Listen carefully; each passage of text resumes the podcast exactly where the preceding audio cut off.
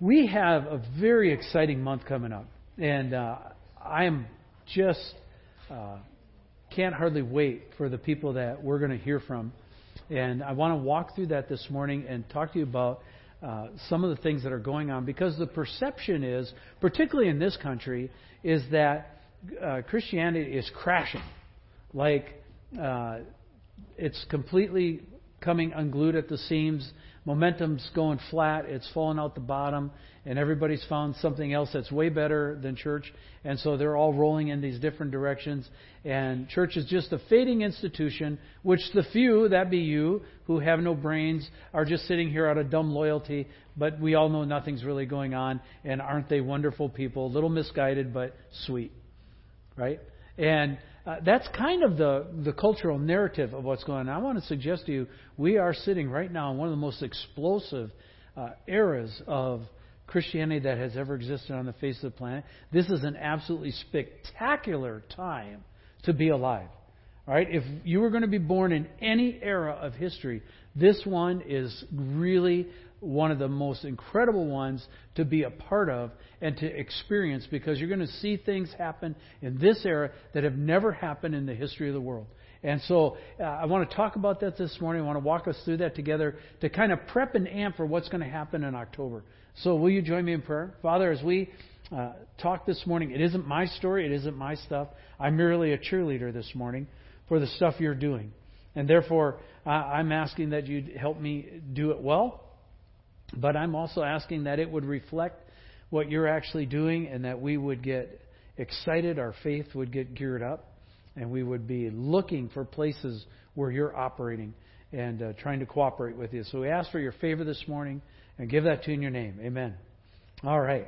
Let's start with, let's go back to the beginning. I want to start with um, when the church first started, when, when the first plants went out, when Paul was going around and planting churches in all these crazy places that we know of, like Galatia and Ephesus and Thessalonica and all those crazy words that um, you now know and are familiar with. What was going on? If you go to Colossians, if you got your Bibles, open them up or turn them on, whichever one you got. Open the page and um, take a look at Colossians chapter 1. We are going to start in verse 5. And it reads like this. Paul is talking about the, multi, the growth and the multiplication of the gospel, what had been going on. He says, Of this you've heard before in the word of truth, the gospel, which has come to you, as indeed in the whole world it is bearing fruit and increasing, as it also does among you, since the day you heard it and understood the grace of God in truth. Let's pause for a second there. Do you remember the time when you heard the gospel and it, you understood it. That your eyes were open, that the blinders came off, and you understood who Jesus was. Can you go back to that time? Can you place that memory? Can you lock that in? That's what Paul's talking about. It says, From the day you heard it and understood the grace of God and truth, just as you learned it from Epaphras, our beloved fellow servant. He is a faithful minister of Christ on your behalf and has made known to us your love in the Spirit. So Paul is talking about this report that's gone out, and it's come from Epaphras about how well the Thessalonian church is doing after he had planted it and after he had left. Reports came back of, of what they were doing. The gospel that Paul's talking about, the message of Jesus dying on the cross for our sin, and then being raised to life by the power of God, and that through him our sins can be forgiven and that by placing our faith in Him, we can re- receive eternal life, is still penetrating the infrastructure of our world today. It has not stopped, it has not gone off. It is still warping the fabric of what we know in our world today and bringing eternal life to people who hear it and then come to understand it. Much of the information that you find, as a matter of fact, in the epistles if you go through, just think what you know about them. Uh, much of the information are reports of Jesus' kingdom activity.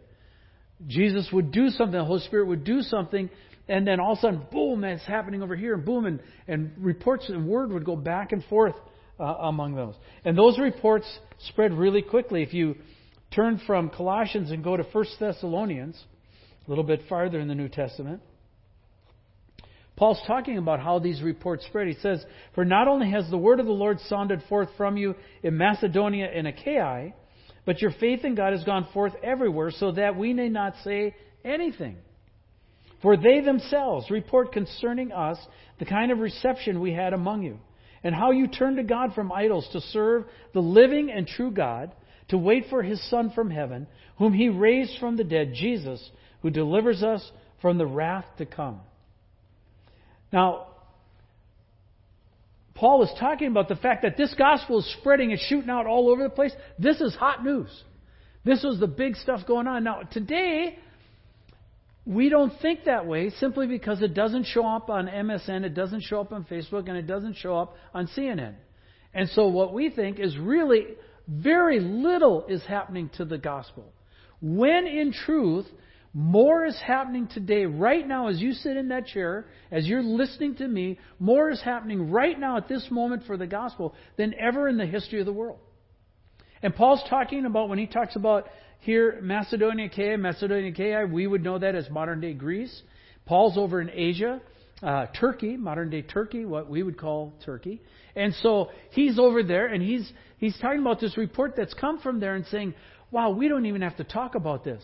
It's already ricocheting around and bouncing off of other people. And we've heard the reports of how your faith is spreading. Also, uh, messengers were critical in this. A little further, 1 Thessalonians 3, if you start with verse 6 there,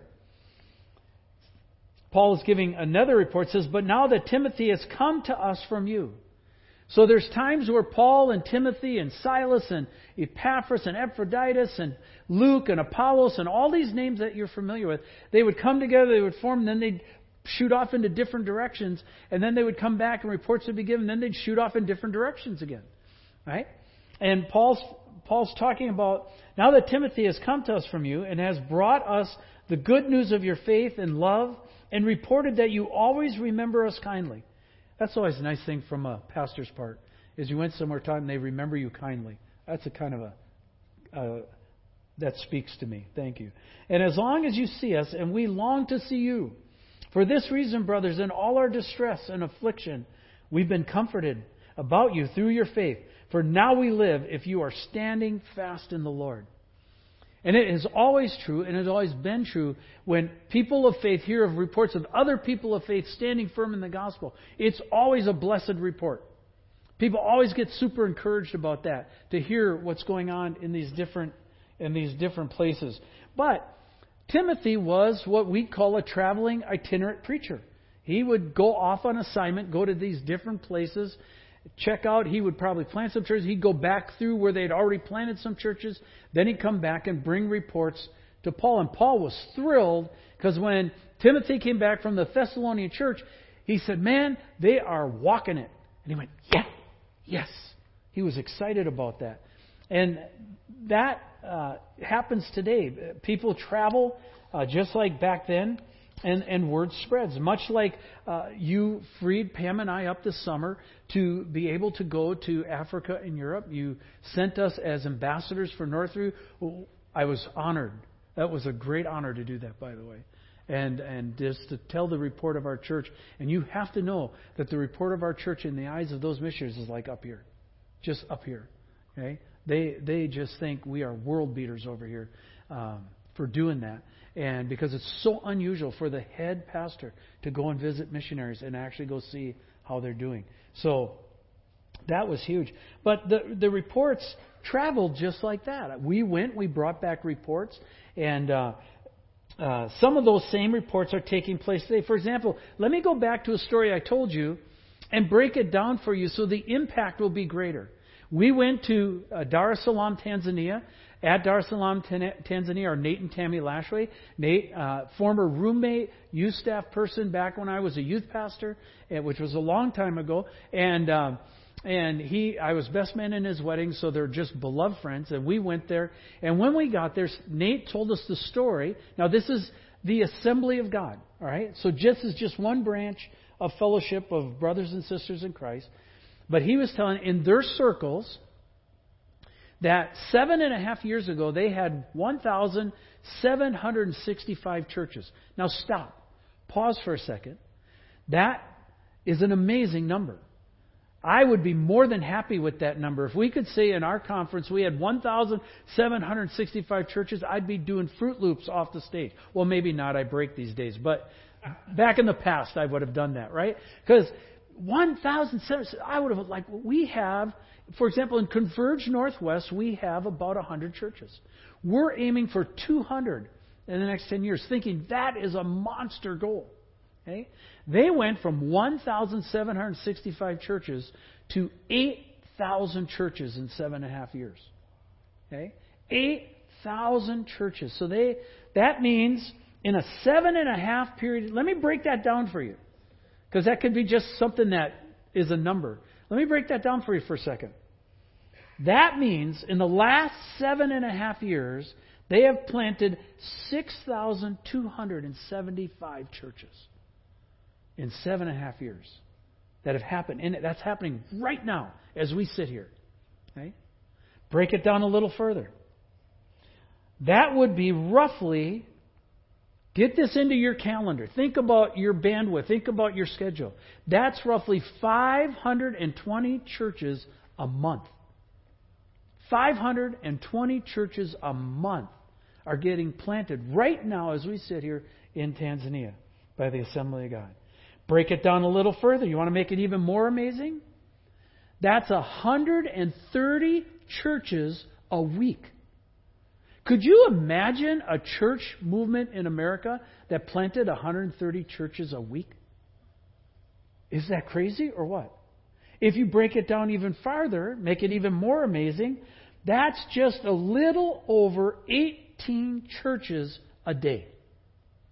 As we sit here right now, 18 churches are being planted today in just Tanzania. That's not what's going on across the globe. That's what's just going on in Tanzania with the Assembly of God. There are all kinds of other groups there as well. Here's even more astonishing. You know what their goal is? 10,000 churches. They want to plant 2,000 more churches, and get this 2,000 more churches as we sit here right today by the end of 2018, in a year and a half, they want to plant 2,000 more churches. Okay? Now, yes, they don't have the infrastructure stuff we do yet, but look at what they can do that we can't do. It's amazing, right? There is stuff happening right now that has never happened in the history of the world. It's busting out in ways that are incredible. You say, well, how is the gospel growing today? Well, Contrary to popular opinion, Christianity is growing rather than decreasing today. I'm not going to bore you with all the numbers and all the statistics and all that kind of stuff. Look it up for yourself. You can find it. Look up in Christianity Today. Look it up on the web. You can find all the numbers. But it is having a surge today that is absolutely amazing. More people are surrendering to Jesus today than at other, any other time of history. Now, that is true that there are more people today. Right? There are more people on the planet, so that makes that a little easier. But if you look at the numbers, more people are surrendering to faith in Jesus Christ today than at any other moment in history. It's a spectacular time to be alive. Uh, how so? Well, let's just pull a couple things. The, the southern component of the gospel is exploding in numbers. Now, when I say the southern component of the gospel, I'm not talking about Alabama and Mississippi. Okay? Although let's hope God moves there. Okay? But when I say the southern component, I'm talking about South Africa. Well, let's go South America and South Africa. All right? Those two continents. That's called the southern component. When you look at those uh, two continents, the numbers for Christianity are absolutely explosive. Incredible uh, things happening there. Here's another one China. Right? We all know about China. China is poised to become the largest Christian nation on earth with guesstimates of there being 160 million believers by 2025. That's eight years from now. Okay? Now, 160 million believers, pause for a minute. That is the most absolute, rock bottom, conservative number that they can possibly come up with. They honestly, right now, today, do not know how many believers there are in China. Right? because there's the open church and then there's the closed church or underground church. And they have no idea where that is going in terms of people coming to Christ. But they know conservatively, absolute, most basic uh, conservative estimates they can, that in eight years there are going to be over 160 million believers just in China alone. Right? An incredible, incredible deal. Uh, this doesn't even include other places where the gospel is erupting. For example, uh, we hear a lot in our uh, in our country right now, especially North Korea. Right, all the focus is on North Korea. Do you know what God has done in South Korea with the gospel? Do you know the largest church in the world is in South Korea? It's not here. It's not. It's in South Korea. Over a hundred thousand people in Pastor Park's church. All right, and and it's exploding. They have more Christians in South Korea per capita than anywhere else in the world. Matter of fact, they are now starting to send missionaries to the United States, hoping to convert the pagans.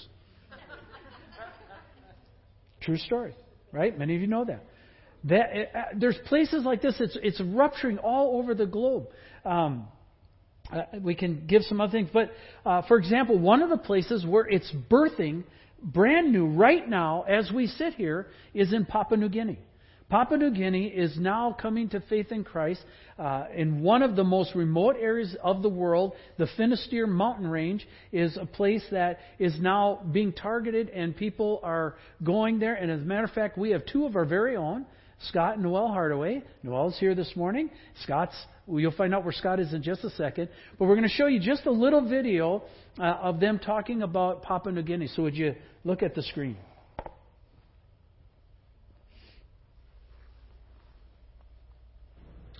Hi, we're Scott and Noel Hardaway. We've been part of Northview for a little over three years now. We're getting ready to leave for Papua New Guinea next summer. Papua New Guinea is a country on the eastern half of the island of New Guinea, just north of Australia. And there are over 800 languages spoken there, making it the most linguistically diverse place on earth. We'll be working in one of the many language groups where there are no churches, no Christians, no scriptures, and no other missionaries. People who have never heard of the good news of Jesus in the history of the world. And the door for the gospel is wide open in Papua New Guinea. In fact, there are language groups begging for missionaries. When we arrive, we'll be learning the trade language, which is called Pidgin.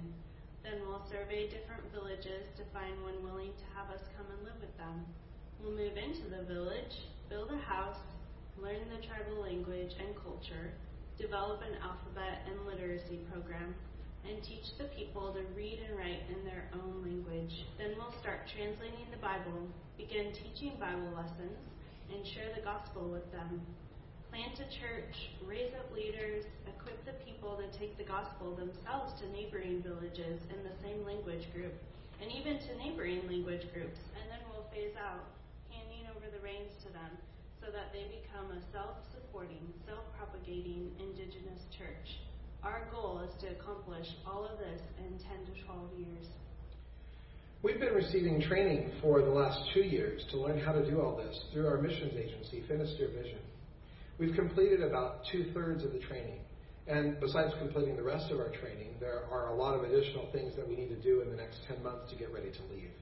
Things like getting vaccinations, obtaining work permits and entry visas, getting evacuation insurance in case of a medical emergency while we're in the jungle, planning our travel, selecting homeschool curriculum, all while we're both working full time. So please pray for us as we address these items, that we would be able to complete all of these important tasks in the time that we have remaining. We're also receiving about 50% of the necessary financial support that we'll need on the mission field. Right now, all that money is going into our startup fund to cover our travel expenses and supplies to build our house in PNG but later on it will provide for our ongoing daily needs. We're heading out to Indiana September 30th through October 8th. I'll be speaking at a chapel service at my alma mater, Huntington University, and attending my 20 year class reunion. But we're also going to be meeting with various churches to see if any of them are interested in including us in their 2018 budget. So we would also ask you to pray that God would lead both individuals and churches to start investing financially in our. But we would never be able to do any of this without the support of Northview Community Church. thank you so much for investing in us, investing in this ministry that we're engaged in, and supporting us in prayer. It's a real joy to be part of this church. And we know that we'll be taking you with us in our hearts when we head out from here next. We're Scott and Noel Hardaway, and we're missionaries to Papua New Guinea. Isn't that good? We actually got him to smile at the end there. That was. Noel's right here. Raise your hand. Okay, give her a hand. Thank you. Very cool. All right, so we've got stuff happening right there.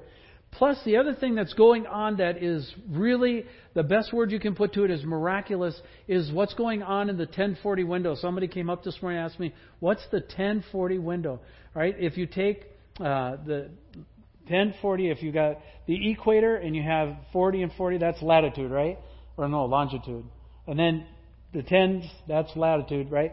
So if you go basically from the coast of Africa all the way through the Middle East out to Malaysia, that's called the 1040 window.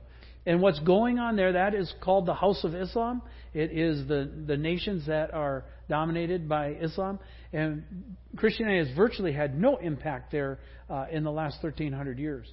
And now, suddenly, miraculous, all kinds of reports are coming out. Uh, Pam and I heard this when we were in Salzburg, Austria, from the refugees of uh, Iran and Afghanistan that uh, Jesus is showing up to people in dreams, in visions, um, all kinds of things. The other thing that's happening is uh, the, the spread of uh, satellite radio, satellite internet, satellite television is changing. They're actually reading the Bible and coming to faith in Christ. I want to give you a, a book. If you're interested in tracking what's going on right now, there's a new book out called A Wind Through the House of Islam.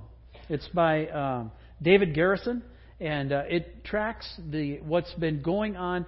Most of this here is with the Southern Baptist Convention, uh, and they are one of the largest church planting groups in the world. But they are telling the story of the what's going on in each of there's nine what they call nine houses of Islam, nine different areas, and they take each of these areas and talk about what's going on in those areas. You can't put it down. Right? It's a fascinating reading. So if you want to explore that and see what's going on, there's a good resource for you. There's lots there's lots of other ones. All right, so you can be sitting there this morning saying, "Well, great, Steve, that's fantastic. What about the USA?" I mean, we're just going down the toilet in a handbasket, right? We're just falling apart. Uh, churches are dying, people are leaving, and uh, there's nothing going on in the Church of America. And I want to suggest something to you that it uh, is not as bad as it looks. I was reading this week out of Christianity Today. Ed Stetzer is a, a church statistician, kind of tracks church where it goes. And, and Ed was tracking about the, when several of these reports came out, like the Pew Report and the Harris Report, and it talked about all the people that were leaving the churches. And, and so he looked into that and was checking. He says, what he says is this the reports of the death of the church in the USA are way over exaggerated.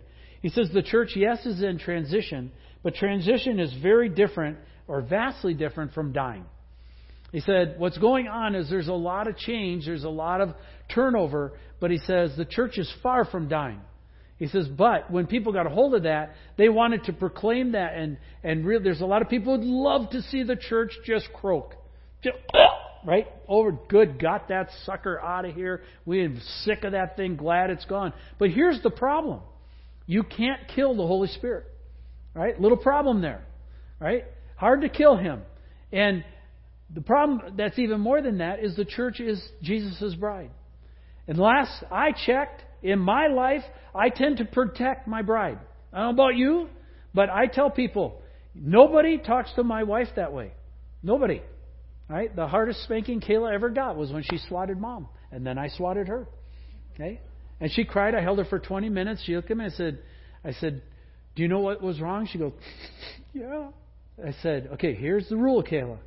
That's my wife. Nobody hits my wife. Okay? And I want to suggest to you Jesus has that same passionate, torrential love towards his church. And Ed really brought something out that uh, I think clarifies. He was talking about if you look at three different categories, it really helps to clarify the numbers. The first category, he talks about cultural Christians. I'm a Christian because I'm an American, right? We know that, right? You check the box. Uh, I'm in America. I must be a Christian, right? That's what it means to be Christian. No, that just means you're an American. Um, that really has nothing to do with being Christian at all. And the second category he uh, checks is those who are congregational Christians. In other words, I attend church. But in a lot of places, church is the thing you're supposed to do. It's what is expected of me. And so I go because it's, it's the thing that's supposed to be done. It really doesn't mean that I'm invested in the life of Jesus at all. It just means I'm sitting here. The third category that he pulls, excuse me, is what he calls convictional Christians. And convictional Christians are people who have met Jesus in a personal way. They have gotten exposed to the Word of God, and they are trying to live their life out convictionally, by faith, what they feel the Lord is asking them to do. He says when you look at the numbers since 1972, the numbers have changed dramatically for cultural Christians and congregational Christians. But the numbers have changed hardly at all for convictional Christians. In other words, those who are what we would call believers, those who are walking, those who are invested in the faith, the numbers have stayed static. Now, there's two sides to that number as well. One is it's great that that number has not dipped. In other words, what that means is there's just as many people walking today as there were back in 1972. The bad side of that is that there hasn't been a great increase in our country. All right? The gains have kind of washed out. There's just about the same number of people who are walking, but there aren't a lot more. Our country has been in a dearth of experiencing or um, sensing Jesus for a long time, probably since back in the Jesus movement.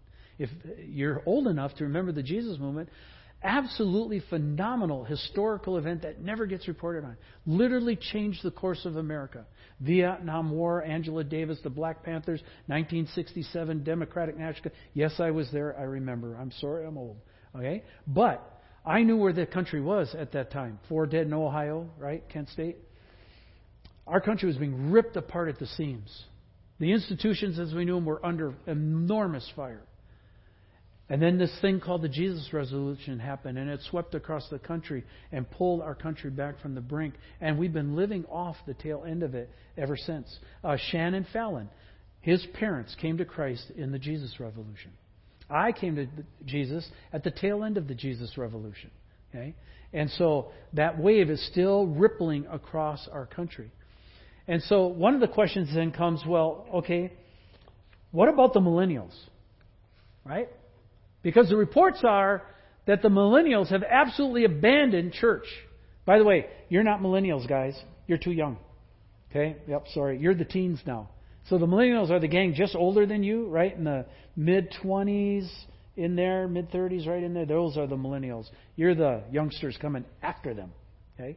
And um, so we got to get a name for you. I don't know what the name is. You must have one. And uh, so, but the question is, what about the millennials? Because the reports are they've abandoned the church. The reports are that uh, you know they're just walking wholesale away. I saw one report that said less than four percent of all millennials um, are involved in church. Okay? And there is a lot of damage and a lot of destruction in what we would call the latchkey generation. The generation that grew up with no dad. The generation that grew up with broken families. The generation that grew up being entertained by television. Uh, there are just massive effects of that. But here's an, another article. Both of these articles, by the way, Ed Stetzer was in Christianity Today, and then uh, so is uh, this report on the millennials on Christianity Today. But what he says is this he said, um, the millennials, it isn't as clean a picture as everybody's trying to paint. The millennials don't trust the Bible, the millennials don't go to church, da da da. But he's saying this the millennials who walk, the ones who are the convictional Christians, have almost the same pattern as their parents or their grandparents. In other words, they are motivated, they are in the Word, they pray, and they are serious about their faith. And so the ones who are really are. The ones who are out are really out. Right? And that would include that uh, cultural Christianity and then the congregational Christianity. Here's what he's saying. In the article, he talks about uh, the statistics and all. I won't bore you with that. But basically, what he's saying is this there is a huge gap, a huge vacuum in our culture of this pull away effect from the church. And he says, in any culture, when that swing pulls and it, it takes and stretches the rubber band so far, then the rubber band snaps back and it comes back with a fury. And I want to suggest to you that we are on the brink of one of the greatest revivals that will ever exist in the history of the world. I have said this since 1986. That's a long time. Not long in terms of history, but long time. That generation, God loves. He cares about those who've gone through divorce. He cares about the latchkey kids. He cares about the kids who've been abandoned. He cares about the ones who've cried in a corner and don't have anyone to comfort them. He is not going to let that generation perish. He loves the church across the world, and He loves the church in the United States of America, and He is going to capture that which has been stolen from Him. Mark my words. He is going to recapture that which has been stolen from Him. And trust me, it has been stolen. And He is going to reclaim it. And right now, we are sitting in one of the areas that should be the most amazing era to be alive in in the history of the world. There might come a lot of problems with it. But I think we're going to see the gospel explode in ways that it hasn't exploded in a long, long time. I'm going to ask the uh, guys to come forward. And uh, would you begin to serve us communion? We're going to have communion together today. And part of communion today is um, the fact that we're going to be looking over this next month what is going on in the world. In other words, instead of Steve reporting about it, we're going to bring people who actually are in all these different places, are connected to all these different places, and they can tell the real stories of what are, are going on. I want to once again just walk through, um, while they're distributing communion, um, who's coming and, and why they're coming.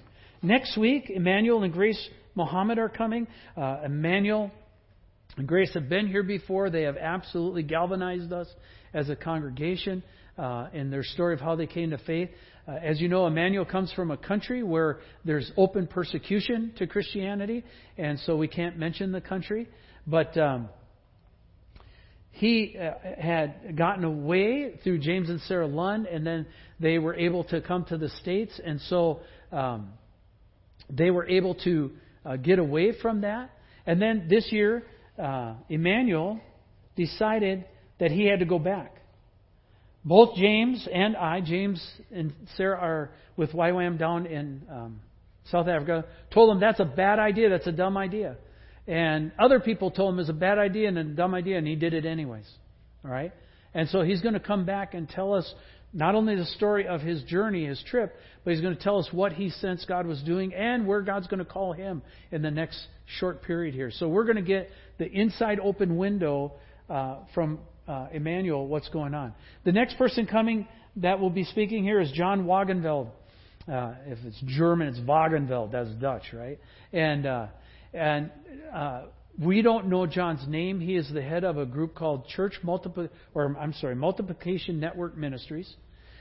John travels the globe. He is like Billy Graham. The uh, fact that we could have somebody like John here in our church is ridiculous. Okay, uh, he's just off the charts. He's like a modern Apostle Paul, but he likes us, and uh, because of a friend named Steve Chittenden, uh, many of us know that name. Steve's been a long friend here of Northview, uh, he will be here that Sunday as well and uh, introduce us to John. But John's going to tell us what's going on in the church planting world, what's going on in that arena, in all these different areas we're talking about.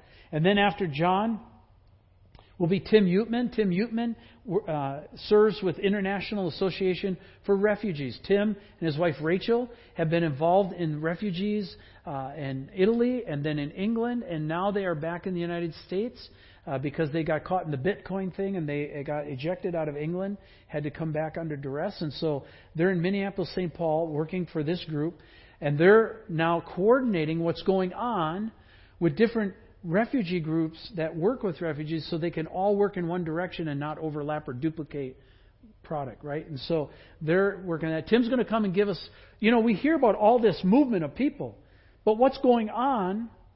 What's the movement within the movement as they move? In other words, what's going on in terms of the faith and Christianity as all these groups are being scattered across the globe? Tim will be able to bring us a report on that. And uh, the refugee situation in the world should be spectacular. And then we'll go more regional. On the 29th, we'll go back to something we own. Uh, we have been involved with Ojos Negros down on the Baja Peninsula of Mexico uh, for a number of years now. We've done a number of mission trips. We're going to do a couple more. We've built them a wall. We've built parts of the church for them. And uh, Pastor Simon and his wife are down there serving. And Pastor Speedy Solis is in Ensenada. He's the pastor that launched Ojos Negros and planted it. He's going to come up and tell us not only uh, the reports of uh, Ojos Negros, but he's also going to tell us reports of what's going on in Ensenada right now uh, with his church, and they're going to do a couple church plants and some outreaches. He's going to bring his son Juan with him. Juan's a great guy, big guy, handsome guy, funny. You'll like him a lot. Uh, speaks very good English, and he's going to come with his dad uh, to tell some of the reports of what's going on down there, and we'll wrap the month up together. All right. Here's the hope. What's the hope, you say? Here's the hope. The hope is this as we, if we can see what God is doing there, then we can believe that He can do it here. As we watch what's going on across the globe and say that, then we can see, we can believe, have faith that He'll do it here as well. And the hope is the eyes of our heart, our faith eyes, will get opened up to really seek and pray for what God can do here. And communion this morning is the fact that we are linked with the entire body of Christ across the world. It's not just Northview. We're just one of many thousands upon thousands upon thousands of outposts that exist in the world. We have to do our job. We have a responsibility, we better do it well. And they have their job, and they better do their job well. Right? And it isn't the same across the board. A lot of time we have uh, envy. Why doesn't the Lord break out miracles or signs or do those things that you know He's doing, like in Africa? And my response is, well, do you want to go through the persecution they're going through to have that happen? No, right? So there's a trade-off. Okay, but God has not forgotten any part of His church.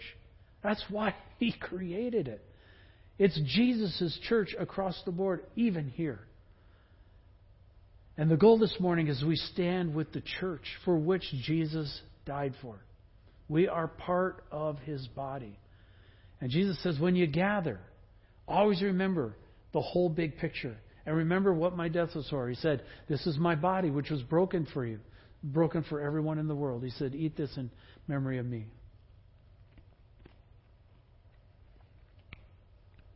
And he took a cup which represent his blood. His blood which was shed for the remission of our sins. Anybody say thank you for that? Anybody grateful for that? I know I am. He says, when you drink this, he says, I'm not going to drink of this till I come back. There's the promise. But you drink it till I come back. He said, drink this in memory of me.